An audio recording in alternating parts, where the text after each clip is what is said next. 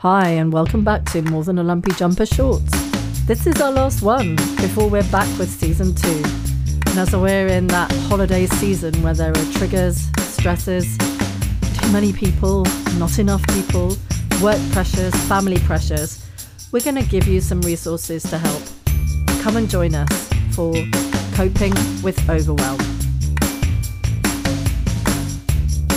Hi, and welcome to More Than a Lumpy Jumper. We're on to our final short before we start back on season two. So, this week we're going to be talking about avoiding overwhelm. And this is something that I guess resonates with me in terms of so many people I know during this period when we are trying to make everything perfect and we have lots of family and friends around and we've got lots of other things going on that it's just a time where many people become overwhelmed with emotion or overwhelmed with stress. Apparently, some research in 2018 in Sweden found that people had a large number of heart attacks, or then the number of heart attacks increased on Christmas Eve at 10 p.m. specifically was a time where there was a oh significant incre- increase in heart attacks. I suspect it's not just Swedish people who suffer from overwhelm at that period of time. But so I really wanted to just have a little chat with you, Bobby, about maybe some of the things we can do to avoid getting to that dreadful stage and even getting to any stage approaching that. Mm. Do you know the other thing that I was reflecting on when I was thinking about this topic as well is the number of people I have spoken to in the last few weeks that have said how tired they are. And I remember, even as a child, it's such a long school term that you're tired. And there just seems to be, I don't know, if, is it just me? But there seems to be a level of tiredness. And then we just lather Christmas on top of it you know, as we're coming to the culmination of the year, that that might aid and abet our feelings of overwhelm as well. I don't know. I, I was just thinking about that too. I just thought it was because I was getting old about my tiredness. But yeah, I do take that point that there is, I know that post pandemic, that there is sort of this still feeling of just anxiousness and weariness from all of the emotion and yeah uh, all of the emotion. It was a really emotional time either in over emotion or just sort of being isolated. So yeah i take your point about the weariness and being tired and then this period of cooking and buying and wrapping and entertaining and there's an awful lot of pressure. We see lots written as well now about the always on sort of way of living. So if it's like that anyway and then let's add in germs, bugs, and then Christmas as well. I think that it is a good moment to be talking about overwhelm because I think it's almost like overwhelm on steroids at this time of year. yeah, yeah. So, my first gift to help people address or think about or mitigate this feeling of being overwhelmed with emotions, responsibilities, just all the things. It's a link to a website, mentalhealthfirstaid.org. We'll put the link in later, but it gives a number of really, really simple tips to deal with when you start to recognize that feeling in yourself. And I guess maybe the first step is to recognize it, but it is to take a breath and step away. And I know that's often easier said than done, but but it is a very simple thing. And even if it is only a couple of breaths, it can make a difference. And there are some breathing exercise links within that.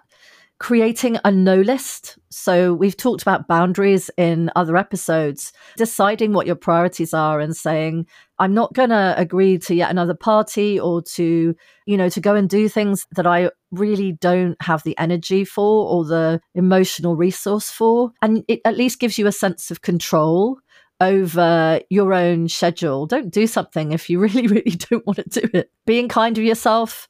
And I'll talk a little bit more about compassion to yourself in my second gift. You know, if you don't manage everything, if you can't keep everything perfect, that's fine. Just be kind to yourself and let it go. Ask for help if you need it. If there's social support networks, and we've already we talked about that very recently, how important they are. Reach out to those people. If you don't want to talk to a family member because they're the person causing the overwhelm, then go and talk to somebody else. And then finally, another top tip that we've talked about before journaling. Write things down, just stream of consciousness, however you want to do it, unstructured, just get get it out of your head. All really simple doable things to help deal with overwhelm. Love those. I'm going to riff off that with my first gift, actually, and that's to talk about the 54321 method. Have you ever heard of that? Oh, no, I haven't. So, this is finding yourself a moment, probably not with other people, or actually, you could do it while the room is very noisy and just almost move into yourself a little bit. And the 54321 is name to yourself internally or verbally five things you can see, four things you can touch, three things you can hear, two you can smell, and one you can taste. It's almost a practice you could do whilst you're getting ready in the morning, you know, with the taste being the taste of the toothpaste while you're cleaning your teeth. But it actually just calms the nervous system just enough, that focusing back in. So I think that's another one to add to your list as well. Yeah, that's that's so that's my first. That's gift. brilliant, Bobby. I, I've come across it, but it was called something different as a sort of tool in the toolkit, particularly in I think they teach it to humanitarians in terms of dealing with traumatic experiences, just to give them to time yeah. to step back, but obviously doesn't have to be used in those extreme circumstances. Yeah, that's really, really cool. And I'm a big fan of the sort of using the senses to calm or distract or self soothe.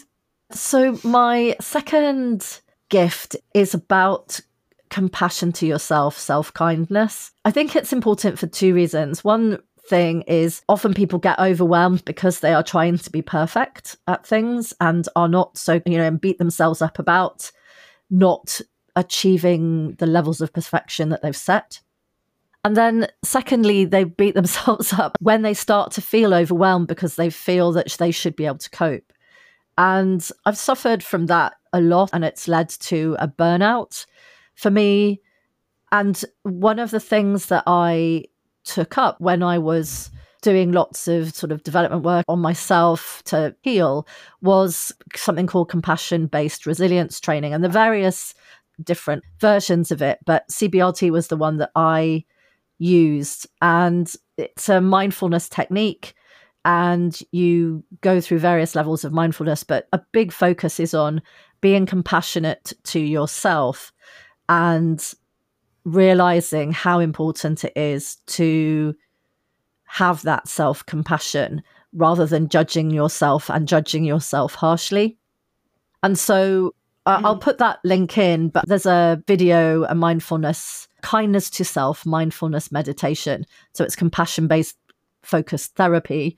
And it's an eight minute meditation that, you know, if you get a chance or you start to feel overwhelmed or you know you're going to get overwhelmed because everybody's going to descend on the house and you're worried about it being not clean enough or somebody's going to criticize you or that the turkey is not going to be cooked the right way or the gravy isn't cooked the right way then you know you can do that mindfulness meditation in the morning or listen to it while you're in the shower or if you just have to go outside and kick something not an animate object but an inanimate object then you can maybe listen to it while you're trying to cope with the helpful comments about how you should be cooking gravy. Marvelous. Do you know, it never ceases to amaze me when we're doing this that we never tell each other what we're actually going to come up with. And yet they all sort of seem to somehow blend together like I sort of know you quite Amazing, well. Huh? Weird. this is the joyous surprise of recording and then going, oh, this isn't going to sound all ridiculous. Or maybe it does. Who knows? Anyway, so I know you said a couple of gifts. But the things that I found do weave nicely together. So bear with, please, caller. So you were talking about the overwhelm and the needing to be kind to self. Now, I don't want to go alienating any of our male listeners. And I think what I'm about to say could actually play out to be of interest to them as well. So, again, bear with me, male callers, because where I started when I was going down this bit of a rabbit hole with looking at overwhelm was I came across this TED talk by Dr. Libby Weaver. It was recorded back in 2014, but it's still so relevant because it's called The Pace of Modern Life versus Our Cavewoman Biochemistry. And what it's talking about is that some years back, many years back now, women became able to do the jobs, etc., that men had been traditionally doing. But they never gave up running the house. And as a result, my next gift, if somebody's still looking for a Christmas present that they're after, is her book, Rushing Woman's Syndrome, which actually talks about what that constant rushing and being in some state of overwhelm mm. does to our nervous system, our adrenal glands, our reproductive system, our digestive system, and our emotional landscape. And I think the thing that's interesting when we think about that is that, and I have no research on this and I'm no scientist, but when you think about the changes in biochemistry, and we think about my partner for one, and what's happened to his biochemistry is the fact of him running a house and for some years running a house by himself before I came along we've both both males and females have had their biochemistry had something done to it by a way of what life is actually turning up like. So whilst the rushing woman syndrome is for a woman and what's actually happening to all of the parts of her system, my other book that I wanted to offer, which is called Life is a Verb by Patti Digh, D I G H rather than Die. But she talks about what would you do with your life if you had 37 days left? And her stepfather was diagnosed with lung cancer and was dead 37 days later.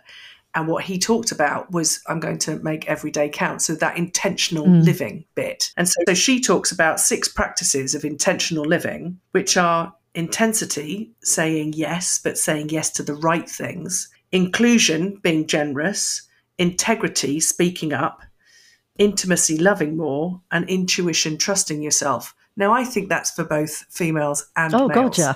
So it's a range of little gifts there that you can start by just watching the TED Talk if you've only got 20 minutes. But there's a couple of stocking fillers there as well that you can take into the new year to either help your emotional and mental health or indeed thinking about how you might want to live more intentionally in 2024. Oh, I love that. Thanks, Bobby. Those are lovely gifts and helping me every time we've done this recording. My family going, What do you want for Christmas? Just go listen to the podcast and you can look at the links. So thank you. Very yeah. helpful. snap. No problem at all. No, that's lovely. More gifts. I like yeah. gifts, especially if they're diamonds. hint, hint, Ash. Ash. hint, hint. That's the end of this mini. Thanks for listening. And the next time we see you will be season two. Enjoy the rest of the break until then. Bye. Thanks, everyone. Thanks, everyone. Bye.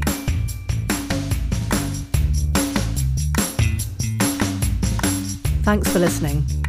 The resources are on the More Than a Lumpy Jumper website and on the Spotify page.